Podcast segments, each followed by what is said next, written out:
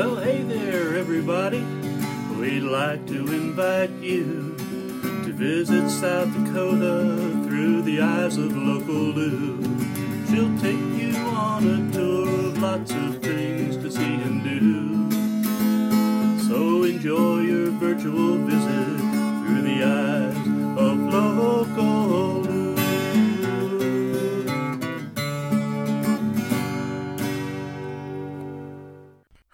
and welcome to the Local Lou podcast. Thank you so much for all of your awesome interest and support as I get going on this little podcast about South Dakota historical markers and local history. I appreciate all the love for this amateur as I figure things out along the way. To get the vibe for our historical marker today, I went ahead and played my 1800s jam playlist. Not that all the songs are actually from the 1800s, it's just a playlist to sort of set the vibe before I spend a hot, sunny afternoon researching. when the song Colored Aristocracy played, I immediately thought of Dell Rapids, South Dakota like you do. Dell Rapids is a small town in South Dakota.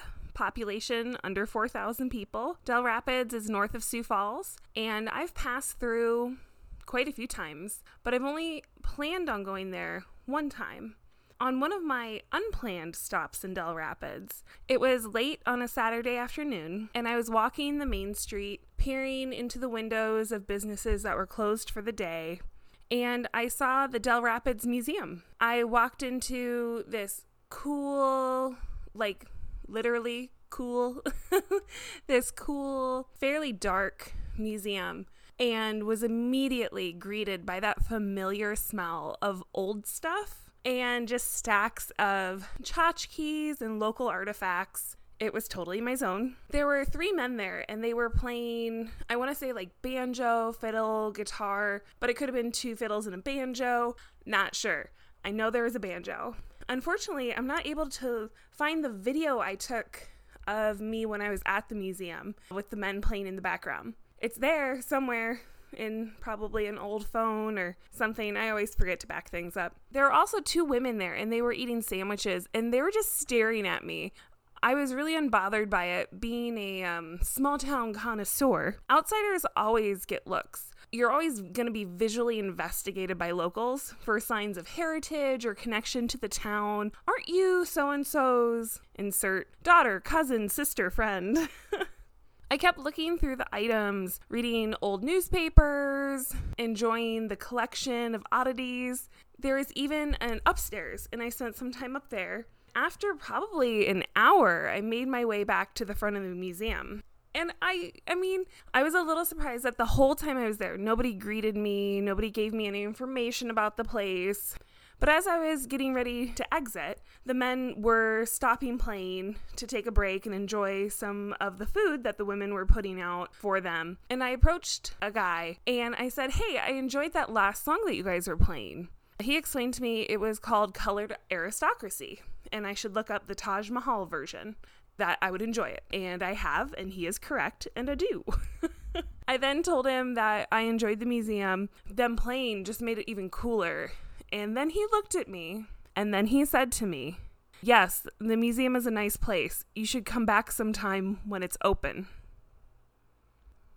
So, yeah, when Colored Aristocracy played on my playlist today, the first time through, I just smiled and shook my head, thinking of the day that I interrupted a private event at a closed Dell Rapids museum. And, you know, to be honest, now looking back, at knowing that it was closed, and I had no business being there, those ladies staring at me were actually really nice about it.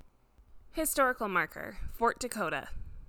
Residents fled Sioux Falls City, Dakota Territory, after the 1862 slaying of the Amidons. The town site was abandoned until May 5, 1865, when Lieutenant Colonel John Pattee chose this location for Fort Brookings, a new military outpost. Construction began after a 48 oxen drawn wagon train of supplies arrived in Sioux City, Iowa.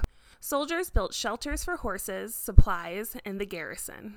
In time, the post grew in size to 18 buildings and was renamed Fort Dakota. An elevated lookout and a military cemetery were added on the west bluff. An abandoned quartzite building became the commissary, while a new enlisted man's barracks was built of timbers. A stone round tower, 15 feet in height and 30 feet in diameter, was constructed. Two 12 pounder mountain howitzers were mounted on its deck. The presence of Fort Dakota calmed tensions in the Big Sioux River Valley. It not only offered new settlers a sense of security, but also routinely fed hungry Dakota Indians who had been banished from their Minnesota homeland. Fort Dakota closed in 1869. Fort Dakota, Sioux Falls, South Dakota. It seems even in its birth, it was not discernible as a fort. And now, 150 years later, nothing remains but a historical marker in a parking lot. A forgotten four year fort on the frontier, placed west of the Big Sioux in what's now downtown Sioux Falls. So, why did an abandoned town need a fort? Picture this an August day in the undeveloped land of Sioux Falls, 1862. South Dakota won't be a state until 1889, so we are in Dakota Territory. Territory. A judge, Joseph Amidon, and his son William are working in their field and are both killed by Native Americans. This was a turning point for the, an already sparsely populated area. It brought fear, panic, to the land that the Native Americans would be hunting settlers. Not exactly something you're going to be putting in your city's brochure. People wanted protection. They wanted a military post to show that they would not take any more arrows in the back. 1865, Fort Dakota comes to be. Of course, as it says in the historical marker, it started out as Fort Brookings, an homage to an early settler. However, the name was changed to Fort Dakota. Sounds like bureaucracy crap. Brookings gets his name all over the place anyway. Just not on a fort, but he gets a pretty cool town with a nice college and a really good hamburger place called Nick's. The fort was a grouping of buildings, not a typical fort looking fort. As I've previously explained, when I think of a fort, I envision Oregon Trail. I envision where it's like a solid wood fence surrounding a large log building. And this is perpetuated by the fact that the only fort that I have visited so far is Fort Pipestone. And that's what that looks like. Looking at pictures of Fort Dakota from the Siouxland Heritage Museum, it is surprising to see. If I were to come across Fort Dakota with no knowledge of what it was, I would have mistook it for a town. Several buildings scattered over a pretty big area, surrounded by a single rail fence. The, fence is three foot high, single rail. I mean, this is pretty basic. Captain Eicher was in charge of building the fort. Maybe he misunderstood the project and was too far into the process at that point to ask any questions for clarifications.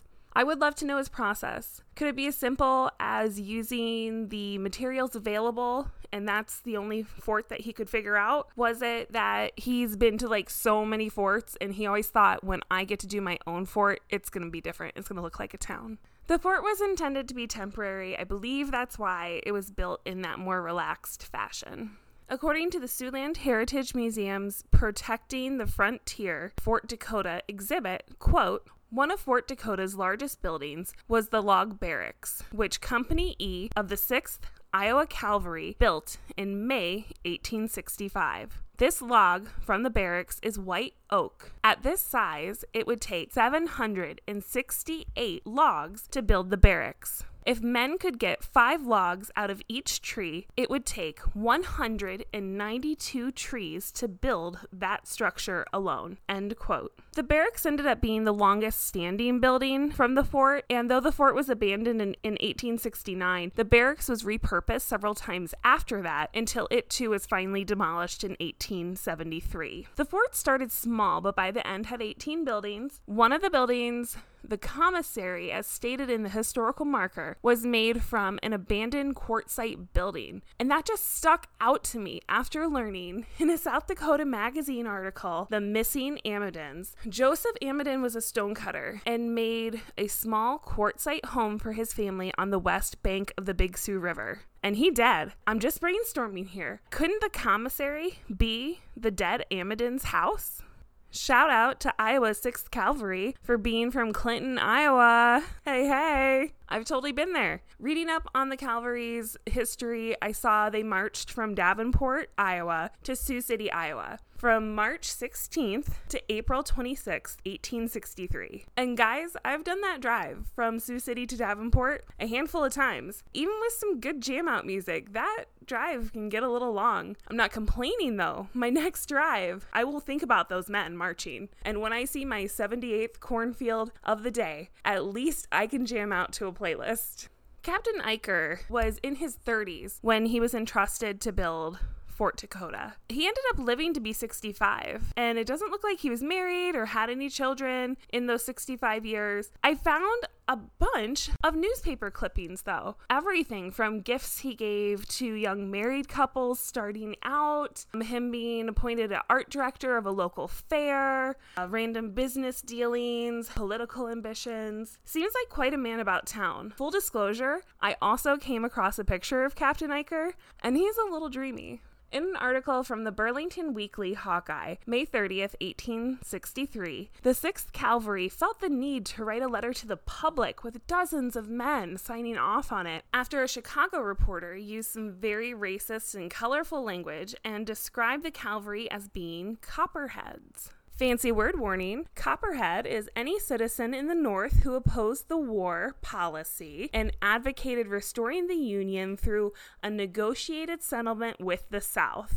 What I love about the letter that the cavalry put together is pretty much their entire response. But I'll only read one paragraph and I'll add the link to the show notes to give you the opportunity to read the whole thing if you're interested, like I was. Quote The undersigned, speaking for themselves only, would deem it most grievous insult to be called, quote unquote, copperheads. We have neither done nor said anything to merit that most disgraceful epitaph. We have no sentiments whatever in common with that class of men. We will carry the national flag wherever those who command us see fit to send us. End quote. Well, they got sent to Dakota Territories to build us a fort. Let's go back to Fort Dakota.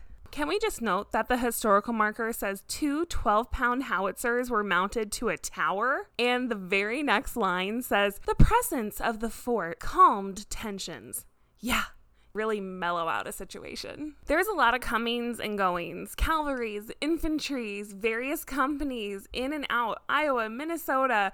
Dakota Territories. This is where I need some type of chart or maybe a timeline. Yes, I need a timeline. The fort was in operation for four years. In that time, there were four deaths at the fort but none of them relating to Native American combat. You know, the whole reason that they were there? We must protect this land, that whole thing? No one died from that.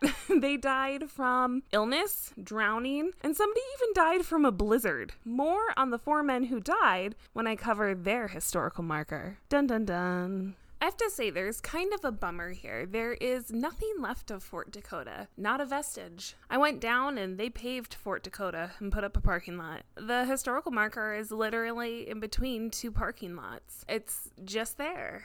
And I understand the purpose of a historical marker is to mark a historic site. There doesn't necessarily have to be ruins. It's just a heck of a lot more fun when there is, or just some kind of remnants to visually stir your imagination into what could have been there. Most specifically, I would have loved if the quartzite building was still there, or that tower that they built. I think both of those things would look really cool in downtown Sioux Falls. But it's not an option. Fort Dakota was a temporary fort, and it was temporary. Only a couple years. Came and went, and they were gone. They did their duty. They did what they came here to do restore peace and order, get people to come back to Sioux Falls and settle the area again without the fear of being murdered by Native Americans. Though, of course, we only know one side of that story. There's also the fact that once the population did start to get going again around Sioux Falls, you weren't allowed to settle on military land. So, all of a sudden, the thing you wanted, you don't want anymore. The fort can get up and go because this is prime real estate. And it still is to this day. Of course, it is a parking lot, but parking lots are important in the downtown area. Special thanks to the Sioux Falls historian Bruce Blake, who I'll never have a chance to meet. Even though I enjoy the fruits of his labors, I think we would have been really good friends, Bruce. Or you would have been annoyed by me probably. You might have been annoyed by me. I would have had such a fun time talking to you. And thank you guys for being the best listeners a girl could ask for. If you want to interact with the podcast, follow Local Lou Podcast on Instagram. Check the show notes for links and references. And if you happen to be using Apple, drop a rate and review to help this podcast be more visible to others. They have no idea what they're missing. Not until you rate and review. They don't know. Have a great and wonderful day, guys, and see you next time on the Local Lou podcast.